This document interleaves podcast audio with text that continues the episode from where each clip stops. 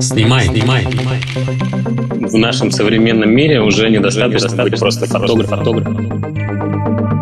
Да вы что, не понимаете, что здесь происходит вообще, и вы еще куда-то хотите к нам на крышу залезть? С ума сошли, что ли? Фотография не попала в список э, пострадавших профессий, поэтому нам можно было сделать только одно – идти и работать. Подкаст «Снимай» вырос из прямых эфиров, которые мы делали на площадке инстаграм-проекта Everyday Russia. Слушайте нас каждую неделю на всех основных платформах Apple Podcast, Яндекс.Музыка, Castbox и других. Мы выходим по четвергам. Добрый вечер, дорогие подписчики Everyday Russia. С вами Костя Гуляев, и я очень рад вас всех приветствовать после месячного перерыва. Надеюсь, все это время вы не скучали, но успели по нам соскучиться. Поэтому без лишних промедлений я представлю вам нашего сегодняшнего гостя. Это Сергей Пономарев, фотограф и фотожурналист, э, обладатель Пульцеровской премии, трехкратный э, обладатель приза World Press Photo, постоянный автор New York Times и обладатель еще массы всяческих наград. Но что хочу сказать, что это лишь вершина айсберга, и за этими наградами скрывается огромный объем работы, который проделывает наш сегодняшний гость, и очень интересный человек. Сергей, привет! Всем привет! Добрый вечер всем! Очень рад тебя приветствовать у нас. Спасибо что согласился побывать у нас в гостях. Хотел бы я начать, знаешь, с чего? С недавней выставки, которая состоялась в Москве под названием «Москва. Великая пустота». Да, выставка, к сожалению, уже закончилась. Посмотреть ее а, уже невозможно. Она шла около шести недель, и туда пришло достаточно большое количество людей. По количеству проданных билетов э, было около а, двух с половиной тысяч человек, что, в принципе, для пандемии и лета достаточно хороший показатель. А, это серия а, панорамных черно-белых снимков Москвы во время самоизоляции, угу. которую я снимал с конца марта по начало июля. Я снял где-то порядка 200 снимков, и в итоге на выставку у нас отобралось 45. Э, я долго подходил э, с идеей, как мне нужно, э, каким форматом это все представить, потому что сами понимаете, что снимала Москву во время пандемии снимало огромное количество людей. И вдруг я mm-hmm. вот подумал, что черно-белые, узкие такие черно-белые фотографии, они, наверное, самое лучшее такое вот выражение того, как я это все видел. Потому что, во-первых, знаете, когда выходишь на улицу, и вот ты видишь, никого нету, да, ты смотришь налево, ты смотришь направо, угу. и вот у тебя получается такая вот панорама. Она, так сказать, она усиливает вот это ощущение пустоты. И черно-белые фотографии, потому что, конечно, у нас очень пестро в центре, и э, всякие дорожные знаки, там э, надписи, вот разметка, они все, конечно, mm-hmm. э, как картинку сильно портят. Поэтому так я решил, что вот чтобы подчеркнуть еще архитектурность а, там некоторых фотографий и зданий, так сказать, перекличку uh-huh. архитектурную между а, зданиями разных эпох, а, это тоже лучше сделать в черно-белом формате, потому что, а, так сказать, более, э, эта картинка получается более графичной. Uh-huh. В итоге, в общем, а, я прошел там, а, пропробовал несколько камер и в конце концов, так сказать, остановился на Fuji GFX 50, потому что mm-hmm. она у меня просто, она у меня лежала дома, потому что я ее взял под другой проект, нужно было снимать большие такие, э, то есть снимать портреты и потом печатать их на большом формате, там на, на 2 метра, и нужна, нужна была э, очень хорошая э, мощная камера. И оказалось, что у нее есть вот этот вот э, один из форматов, это вот такая узкая панорама. То есть я когда снимал, я сразу видел эту панораму. И поэтому она, так сказать, э, оказалось э, прямым попаданием, понимаете, uh-huh. как-то так. Потому что э, Xpan э, я так и найти не смог. Все, кто мне его предлагали купить, э, хотели купить там за баснословные деньги, как будто бы перед э, концом света продавали. Был еще один вариант э, Fuji пленочный, но не узкий, а широкий, но uh-huh. тоже не нашел эту камеру. И вот, uh-huh. э, так сказать, цифра на самом деле оказалась и э, хорошим, лучшим вариантом для uh-huh. всего. Ну, в целом, тот замысел, который ты предполагал, он был осуществлен в полной мере, я так понимаю. Ты остался доволен?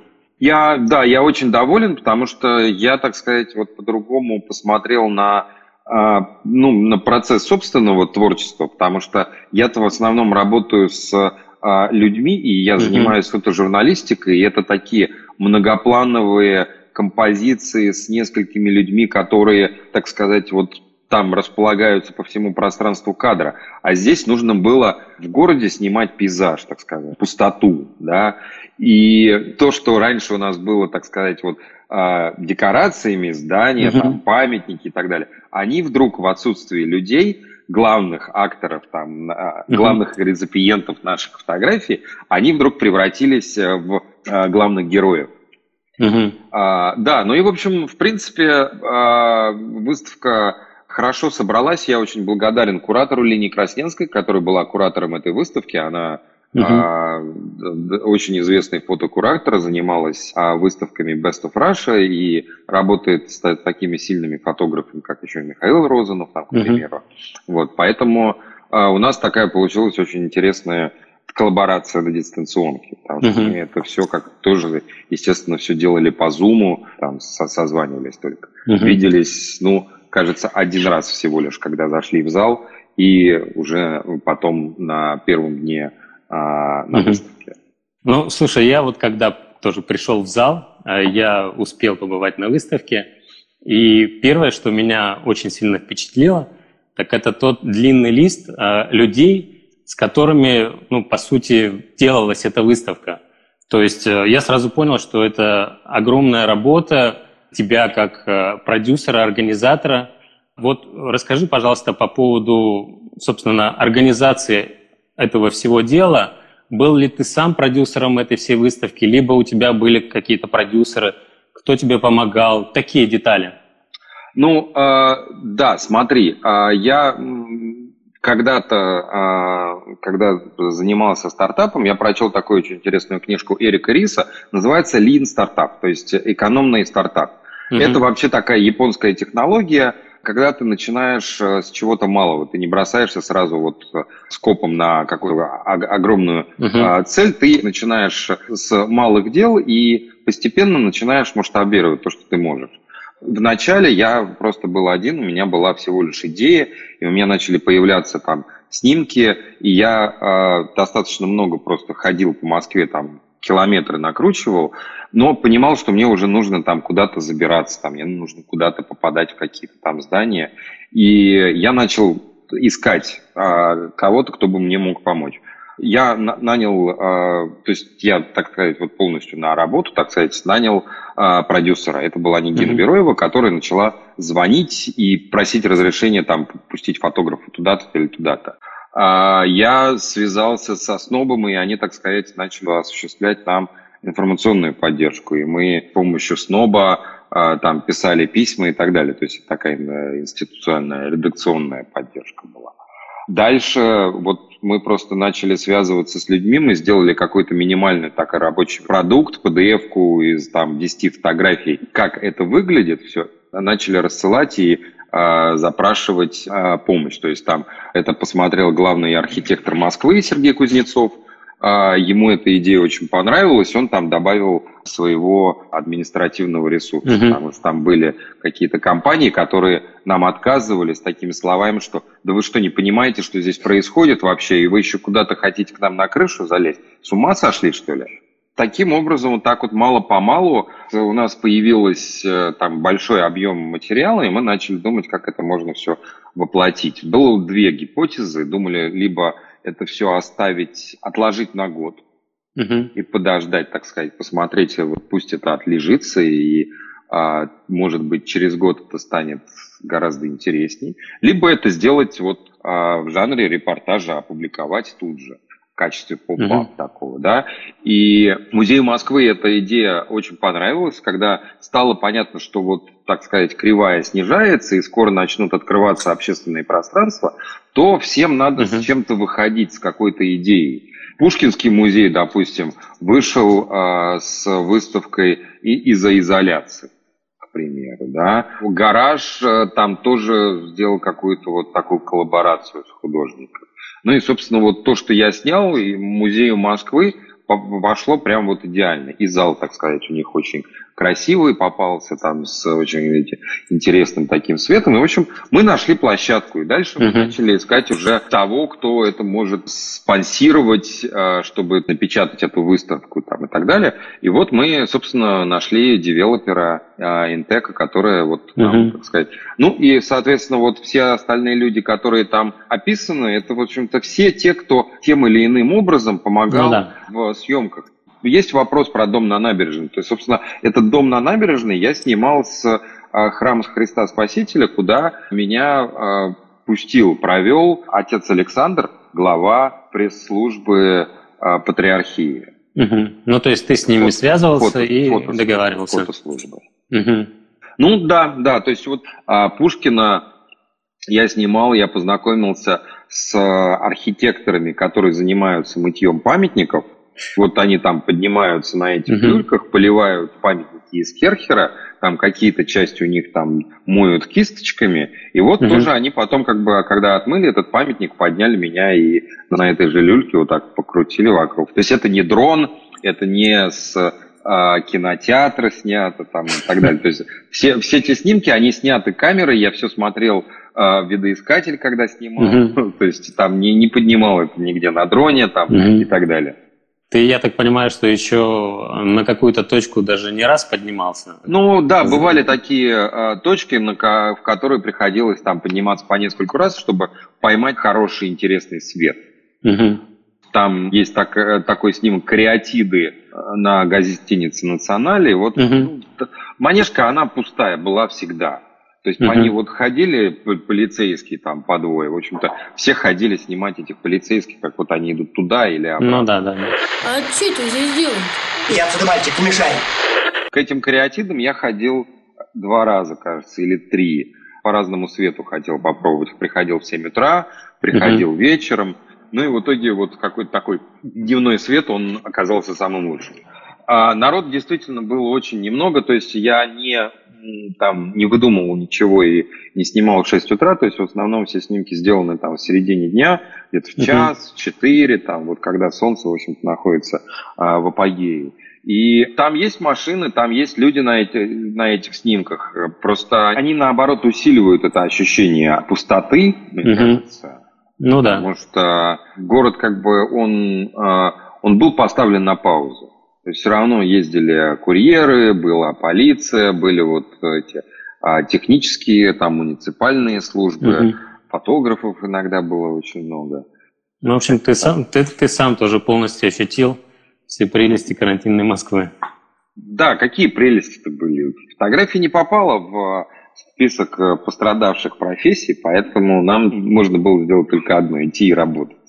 Ну вот видишь, ты пошел и нашел эту работу. То есть получается, а, ну, в нашем современном мире уже недостаточно быть просто фотографом, а надо быть, э, ну, не знаю, фотографом-продюсером, фотографом-бизнесменом. Как это назвать? Ты это как-то для себя называешь? Ну да, может быть, это предприниматель скорее, а не бизнесмен. Mm-hmm. А, но на самом деле, да, очень много чего приходится делать самостоятельно. А, ну, я даже считаю, что так лучше, либо а, просить нанимать людей, которые тебе это могут э, сделать под твоим контролем и сделают это лучше, а не дожидаться, когда там кто-то за тебя что-то сделает. Я очень часто нанимаю researcher а, чтобы так сказать, вот я готовлюсь к теме, и помимо того, что я найду сам, мне нужно наработать какую-то базу изображений, мне еще нужно найти много бэкграунд такой информации, и для этого я там прошу людей, чтобы они вот для меня это все про research или, нашли мне там людей на месте, там, может быть, спродюсировали там это все, договорились с ним там и так далее. Ну, то есть а, без этого, к сожалению, никуда. То есть а, я могу даже более сказать, что я не изобретаю в данном случае велосипед.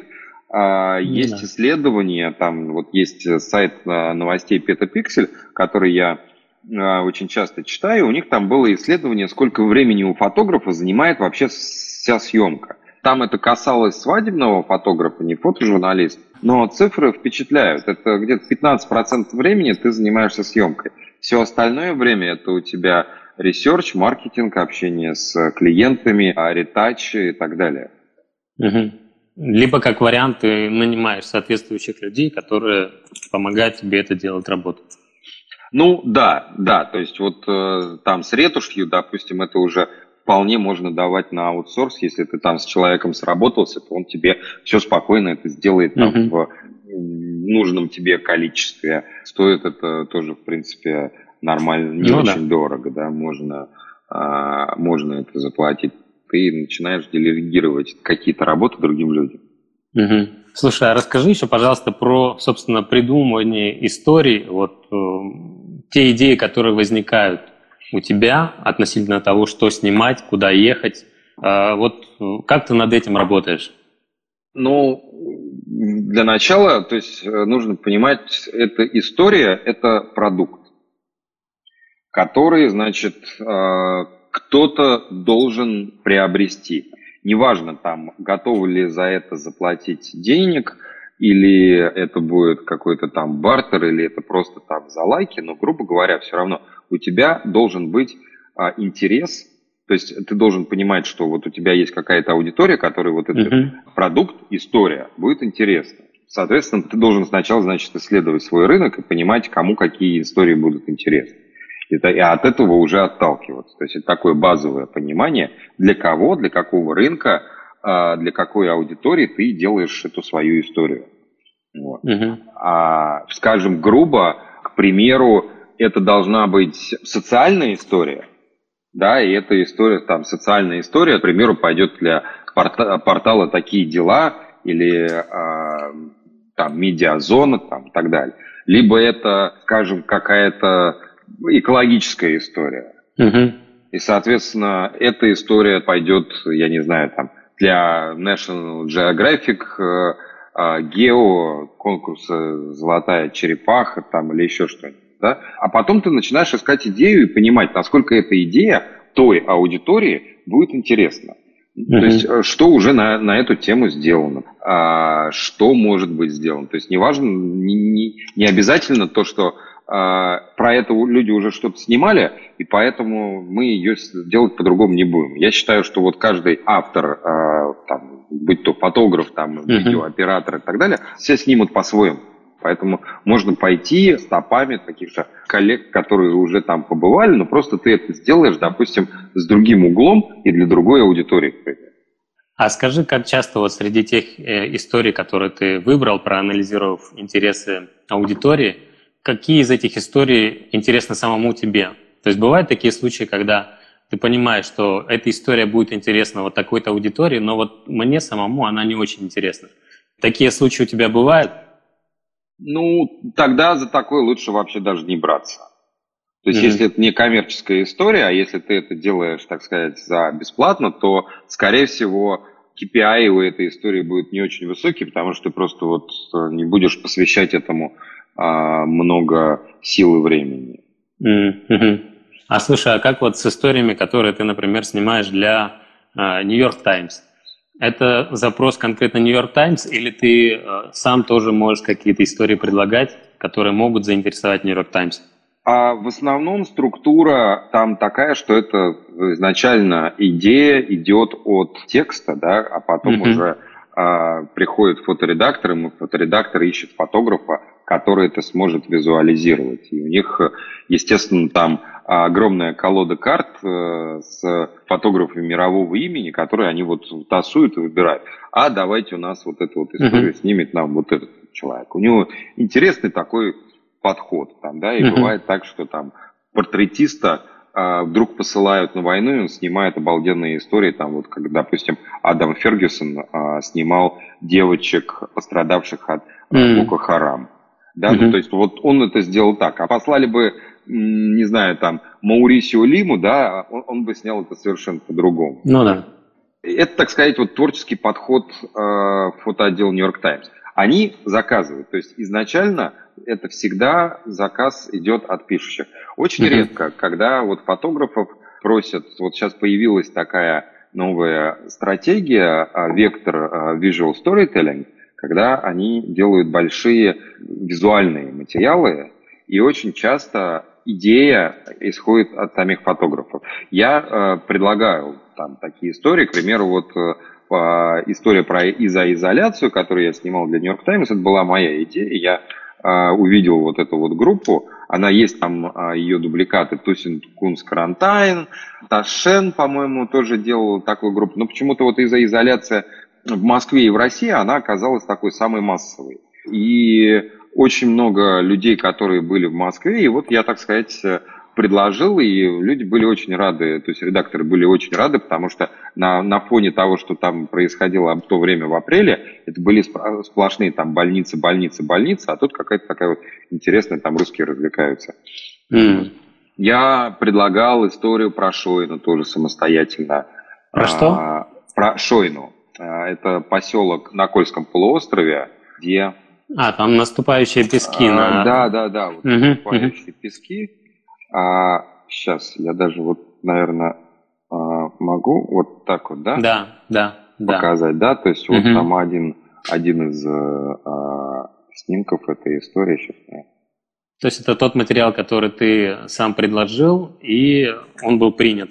Да, да. И вот я уехал туда снимать там эту историю на а, на неделю. Но это вот, тот то случай, есть... как, когда ты предложил, тебе э, одобрили, и ты поехал. Да, и mm-hmm. таких, э, таких историй там достаточно много. Mm-hmm. А слушай, ну вот Нью-Йорк Таймс у нас в эфирах довольно часто э, всплывает, потому что часто разговариваем с фотожурналистами, и для многих это является как некой целью э, и признанием твоих э, талантов э, в сфере фотожурналистики попасть в Нью-Йорк Таймс. Вот расскажи, пожалуйста, интересующимся хотя бы немного, какой был твой путь вот, в Нью-Йорк Таймс и в чем заключается работа сейчас вот, для поддержания этого контакта, для его сохранения?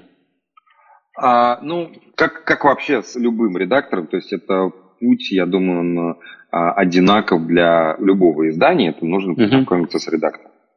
Вот. И не просто написать ему e-mail, а, так сказать, э, а, сделать личную встречу. Обычно это все происходит на фестивалях типа а, Перпиньян, uh-huh. виза в Перпиньяне, либо World Press Photo в Амстердаме, либо Пари Фото, там, либо Лондон, ну, в общем, вот такие большие а, сборища, которые привлекают профессионалов со всех сторон. Задача редактора, конечно же, тоже а, знакомиться и устраивать нетворкинг для того, чтобы иметь какую-то картотеку фотографов. А задача фотографа познакомиться и оставить свои контакты и пометить себя на карте вот для mm-hmm. этого редактора. Вот. А, по, помимо этого, конечно же, стоит еще постараться заехать, пообщаться с редактором в офисе, потому что просто на фестивале очень часто это такая конвейер, uh-huh. столько людей, и люди просто иногда забывают совершенно, с кем они там успели пообщаться, а когда ты приезжаешь там в офис, может случиться такой более обстоятельный а, разговор. Потому что нужно понимать, что там тебя иногда могут послать на какую-то достаточно сложную, ответственную историю где нужно там, ну, я не знаю, конфликтную, да, uh-huh. на войну в Ираке, да, и то есть человек должен, в общем-то, понимать, кому он это все доверяет. То есть ты не авантюрист, и ты не куда-то там денешься, вот, а ты, так сказать, серьезный журналист, который умеет там строить логистику, договариваться uh-huh. с людьми, имеет базу контактов для того, чтобы там найти себе ну, нужного входящего фиксера, водителя в этой стране, там, и так далее, и так далее. Вот. То есть, э, и, идя на свое первое задание для Нью-Йорк Таймс, ты уже был в этом деле э, Я 8 лет подготовлен. проработал в АП до этого. Да, и тогда считалось, что... А, то есть, как я ушел из Associated Press и стал фрилансером, и а, многие считали, что это все, это вот э, конец карьеры, чем я это сделал. Конечно, было ощущение, что я там как э, Фелимикс Баумгартнер прыгаю из стратосферы, но э, в итоге, наоборот, все получилось, потому что вот у меня был план, стратегия, у меня были готовы э, там много, много чего было готово, чтобы начать карьеру фрилансера. Uh-huh. То есть э, это случилось с Нью-Йорк Таймс, но это а, точно так же случилось и с Волкскрант, и со Штерн, и с Фигаро, там, и с Пари Матч и так далее. То есть это просто в данный момент сейчас вот Нью-Йорк Таймс является одним из главных клиентов заказчиков. Uh-huh, uh-huh. Вот. Но такая схема, она, в общем-то, простроена из э, кучи других изданий. Uh-huh. А слушай, вот про Нью-Йорк Таймс еще скажи, пожалуйста, а почему э, в Нью-Йорк Таймс только там пара фотографов всего э, российских, которые освещают Россию? Не знаю. Ну, то есть, может быть, это зависит от того, что так себя плохо предлагают другие российские фотографы, которые хотели бы снимать для Нью-Йорк Таймс. Ну, Или у Нью-Йорк Таймс есть политика в отношении Нет. того, там какое количество фотографов может быть нет, вообще, освещающих вообще, Россию. Нет, вот вообще такой политики я не вижу, не знаю. Ну, то есть это какие-то выдумки. Зачем им делать там какой-то а, количеству. Я вот до, так сказать, пандемии, я вообще предпочитал не работать в России, всегда старался а, чтобы там они искали каких-то других фотографов там и ну во-первых здесь есть Джеймс Хилл который аккредитованный там а, фотограф от Нью-Йорк Таймс плюс Макс Бабенко, Макс Авдеев, Давида Монталеона, там еще какие-то ребята. Опять же, Таймс а, очень мощная, сильная контора, и там за каждую страницу отвечает отдельный фоторедактор. Там нет одного человека, который отвечает вот за всю газету и за весь сайт. Там этих фоторедакторов где-то человек 20, наверное. И, соответственно, один из отдела бизнеса, один из отдела культуры, из отдела спорта там, и так далее, и так далее. И mm-hmm. они все, в общем-то, каждый отвечает за какую-то свою отдельную часть полосы и сайта. И вот они работают с тем, кого они знают. Ну, то есть, кто себя предложил и кто себя зарекомендовал. Я да, предполагаю. Да, да. Угу. Угу. А, ну и самое главное, чего я еще не сказал, это важно английский. Насколько у наших коллег российских фотографов развит английский язык, потому что угу. там нужно не письмо с Google переводчику написать, да, а в общем угу. серьезно общаться, созваниваться и объяснять свою идею, там, либо да, объяснять там свою позицию угу. и так далее.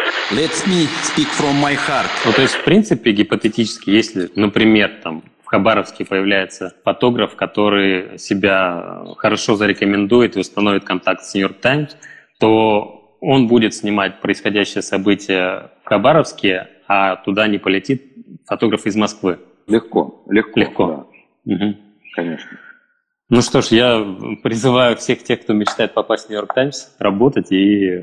Не, конечно, конкуренция, она усиливает продукт, улучшает продукт. Поэтому... Ну да всегда нужно пытаться и нужно верить, то, что это получится и так далее. Угу.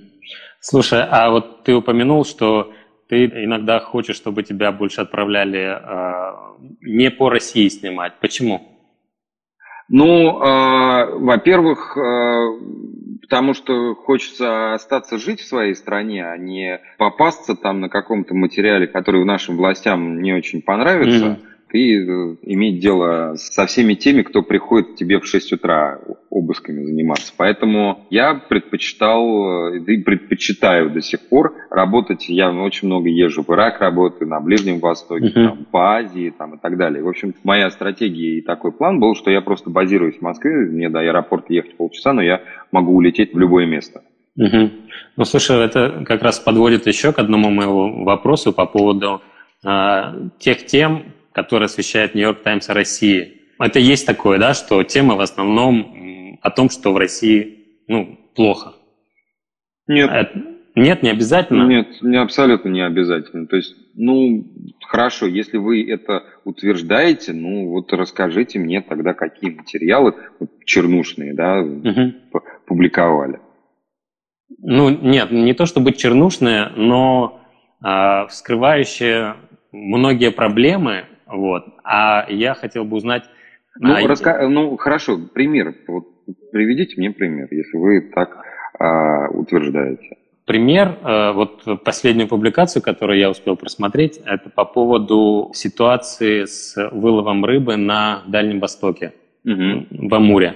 Да. Ну, то есть э, ситуация печальная, это объективно. Да. Вот. Ну и соответствующие иллюстрации но э, есть ли какая-то тема, которая может быть представлена более, ну, какая-то более позитивная тема про Россию? Ну, я могу э, говорить, э, отвечать за то, над чем я работаю, да, uh-huh. то есть э, вот эта история с выловом рыбы, она была а, основным фактором, почему она всколыхнула такие протесты. Угу. Потому что пришел губернатор, который начал менять а, эту схему, а, которая была раньше. То есть квоты на вылов рыбы выдавались компаниям, которые там не прописаны в этом регионе, они все mm-hmm. из Москвы, все налоги, вся рыба, то есть вся рыба и все деньги уходили каким-то а, компаниям, которые не работают в регионе. Они даже местных не нанимали, они привозили mm-hmm. туда гастарбайтеров. И вот появился губернатор, который пытался эту всю схему поменять. Тут еще такая вещь, то, что ну, это использование там природной ренты, то есть у нас там есть нефть, у нас есть газ, у нас есть а, биоресурсы. вот, uh-huh. допустим, если а, в регионах, где добывают газ, то газовые компании, там Газпром, наверное, да, а, она очень неплохо делится с местными. И ну, а, вот когда я был на Ямале, там в Салихарде, еще куда-то там дальше, там местные люди венские баллы танцуют. У них есть помещение, понимаете, для того, чтобы хорошо отапливаемые для того, чтобы вот жить очень красиво и богато, угу. так что даже они баллы там устраивают у себя, понимаете? Вот. А в Хабаровском крае там просто э, какая-то удручающая, такая депрессивная нищета. Э, люди живут на биоресурсах, и им запрещают их вылавливать. Угу. Сделали такие квоты, то что им э, ну, 4 килограмма в год рыбы можно выловить. Понимаете? И то есть а, мы все знаем о протестах, и нам всем там, сколько бы мы ни смотрели, все равно информационный шум такой, что это там какая-то быдлота, вот сумасшедшие ну, да, да, да. которые ходят, понимаете? А мы угу. приехали, и мы копнули чуть поглубже, попытались разобраться. Почему? Потому что ты, когда к людям подходишь э, и спрашиваешь, вот почему вы вышли из-за фургала, а что такого было там с фургалом? Они говорят, да вот эти москвичи, это рыба там и так далее. Дальше вдруг мы поняли, что на самом деле это проблема той а, самой рыбе. То есть, не знаю, это чернушно там? Не, Докоп, это не, докопаться, да. Это не то, что чернушно, но это, я как сказал, это действительно проблема, и которую вы вскрываете. Но а, я подумал, что, может быть, есть какой-то вот пример отсутствия проблемы в России, да, и какая-то там позитивная история. Но, если честно, я сам пытался придумать, а что бы можно было такого позитивного показать. Позитивная и... история вот была недавно, вот эта вот изоляция, она вполне такая абсолютно позитивная история. И вот, видите, ее тоже сделали. Вот недавно я еще ездил в Питере, делал... Ну, она не очень позитивная, но она вполне такая интересная, как люди по корона... вот эту коронавирусную изоляцию переживают в коммуналках. Mm-hmm. Или вот все думали, что будет происходить э, с мигрантами из Средней Азии, которые вдруг э, там стройки закрыли, кафе закрыли, uh-huh. парикмахерские все закрыли, куда они денутся?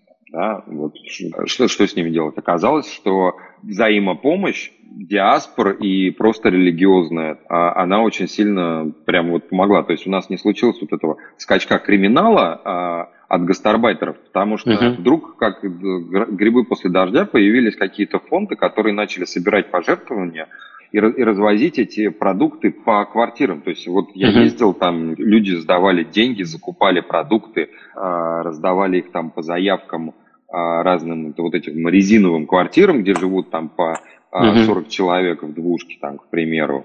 Сейчас я попытаюсь найти и ну, я чисто визуально быть, помню одну фотографию с показать. Э, кучей пакетов, которые приготовлены для распределения. Да, да, да, да, да, вот, вот угу. такая вот история. Ссылка на фотоисторию в описании к подкасту. И, ну, вот тоже, в общем-то, ну, то есть это, конечно, проблема, но она вполне такая не супер критичная, да. И... Ну, пример того, как, как эта проблема решается, так или иначе. А, да, ну и потом поймите, что это все-таки пресса, то есть это не журнал «Веселые картинки», который должен быть ну, позитивным, да. да. На самом деле газета, которая, в общем-то, постоянно вскрывает, рассказывает о каких-то проблемах по всему миру.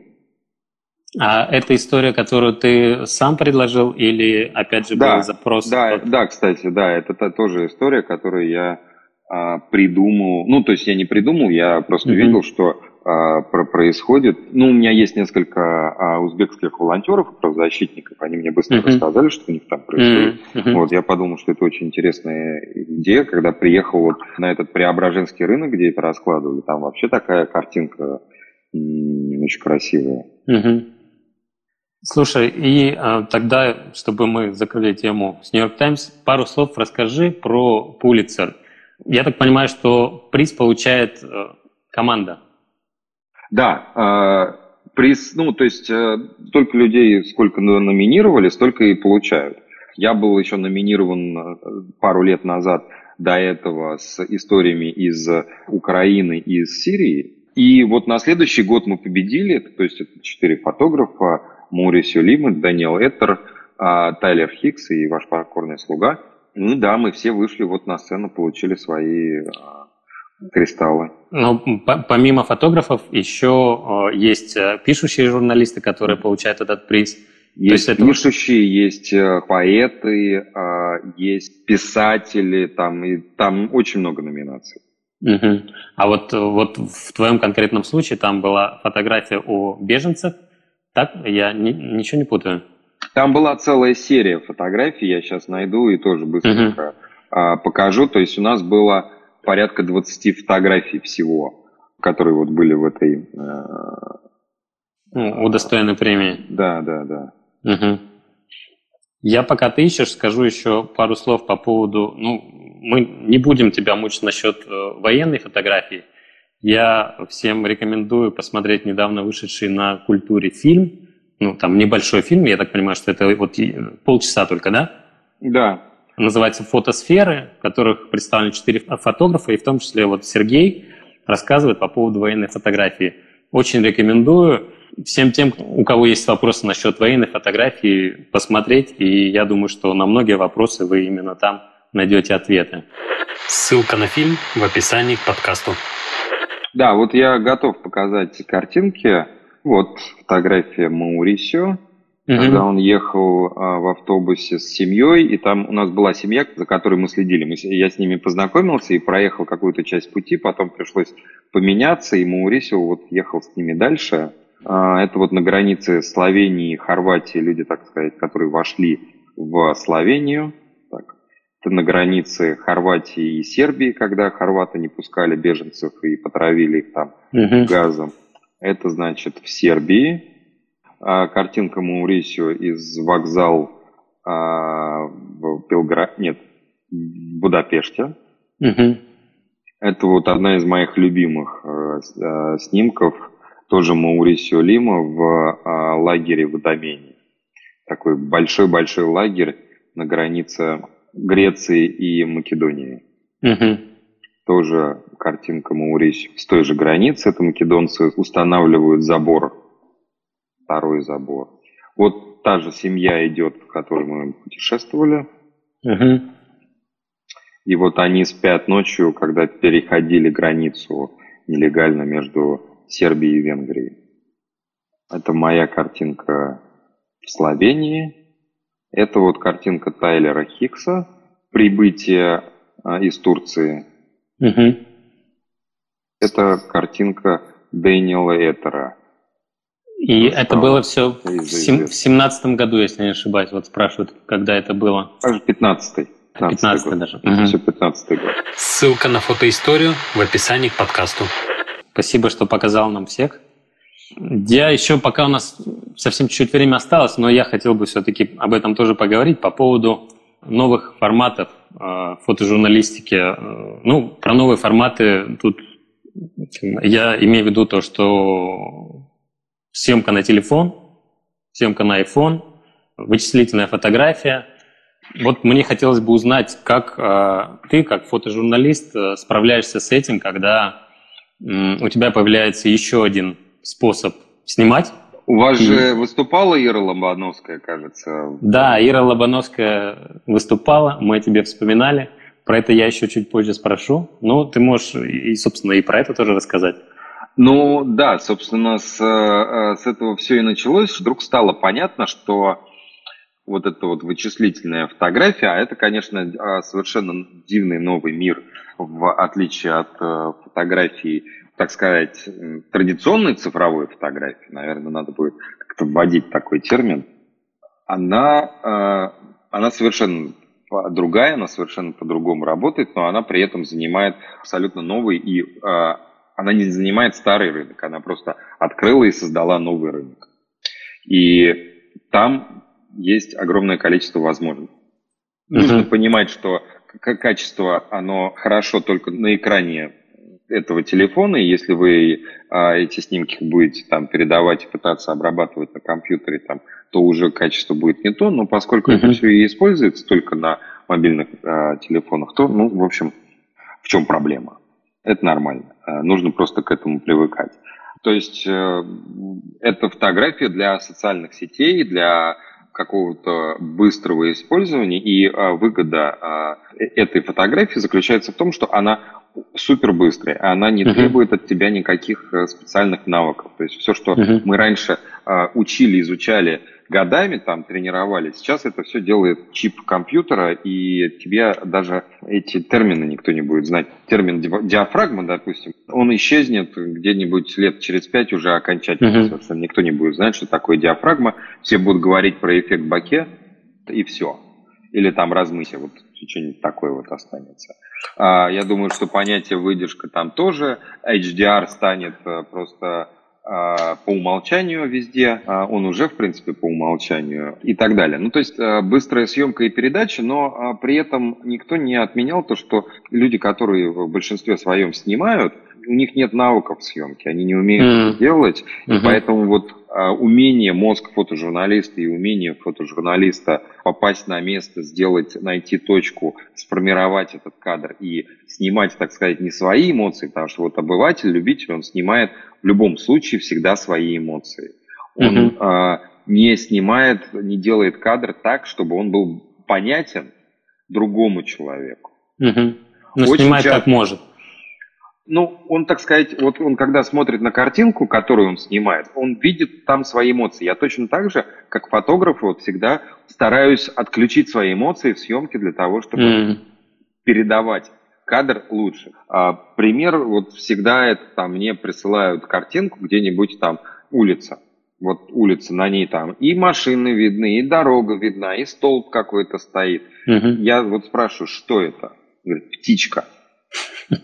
И там вот размером с пиксель есть птичка. И вот человек, который это снимал, он снимал вот как бы свою эмоцию, птичку, а все остальное он просто оставил, потому что, ну, не подходить же ближе. Мы, в общем-то, в Pickles и подумали, что на самом деле мы можем, наверное, обучить всех желающих каким-то минимальным азам нормальной правильной фотографии, потому что им больше не нужно знать про выдержку, про диафрагму, а, им не нужно заморачиваться всеми теми а, техническими вещами, и у них uh-huh. нет такого а, снобизма и предубеждения, что фотография это сложно. Они готовы, они готовы снимать, их просто нужно направить и дать им, так сказать, рынок, на который они готовы работать. Uh-huh. Вот. И вот если бы не корона, то у нас, в принципе, все шло очень хорошо, мне казалось. То есть мы, я разработал э, такой неплохой мануал по съемке в виде таких карточек, как вот у Медузы есть такие. Mm-hmm. Мы это назвали типс, там где-то порядка 15 уроков, ну не уроков, а вот советов, таких коротеньких советов. Mm-hmm.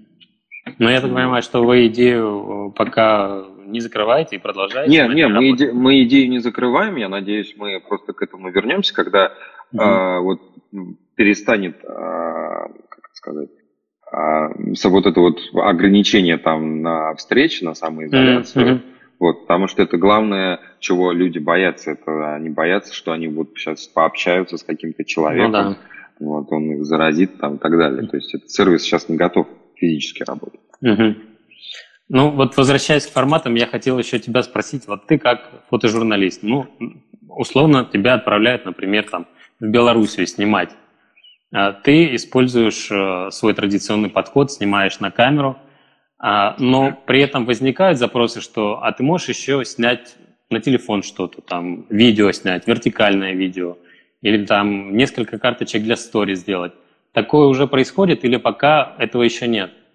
А, ну, да, это менеджерский э, ход Допустим, мои редакторы в Times, они прекрасно понимают, что если вы хотите делать хорошо а какую-то одну вещь, ее только вот одну и надо делать. Ну да. И не, а, не, не распаляться там, что вот тут вот нужно и видео снять, и потом угу. еще перевернуть и вертикально его снять, и еще фотографии успеть сделать и так далее. Это никогда хорошим ничем не закончится. Поэтому меня такого не просят. Угу. Вот. Коллег моих, э, с которыми я работал, э, сталкивался, да, их там просят вот типа, а давай мы еще будем делать э, тиктоки. То есть параллельно с основными съемками еще записывать тиктоки. Ну да. То есть, в принципе, когда есть возможность, это люди это делают. Это возможно сделать. Но когда ты, допустим, а, в таком серьезном ритме, там, как вот на протестах в Беларуси, там такой возможности нет. Угу. То есть ты либо одно, либо другое. Либо одно, либо другое. Это вот должно быть уважение к своему продукту, который он выдает, потому что угу. мы там, в отличие от видеооператоров, мы свои работы подписываем. У нас есть право на подписи. Если угу. ты будешь делать какую-то там аляповатую полу, э, полуфабрикат, из-за того, что тебе еще параллельно нужно было там еще что-то делать, то это, в общем-то, неуважение минимум к себе. Ну что ж, я думаю, что на этой ноте э, уважения к себе будем заканчивать, потому что мы уже проболтали целый час. Спасибо тебе большое, что пришел. Я думаю, что мы могли бы еще долго обсуждать, потому что очень интересно и много всего, что хочется спросить. Вот, поэтому, может быть, как-нибудь устроим другой эфир. Вот, но в любом случае, спасибо тебе большое. Да, и вам спасибо, что позвали, приходили, слушали. Всем э, людям, которые вот там отмечаются в чатике тоже. Спасибо огромное. Отлично. Ну что ж, тогда со всеми прощаюсь. Я думаю, что увидимся с вами через э, неделю. До новых встреч. Пока. Пока. Это был подкаст «Снимай». Ставьте нам оценки и пишите отзывы в Apple подкастах. Мы их очень ждем. Также нас можно слушать на Яндекс Музыке, Castbox и ВКонтакте. И здесь можно и нужно ставить ваши оценки. Спасибо нашему саунд-дизайнеру Марине Вихровой и компании Saga Production.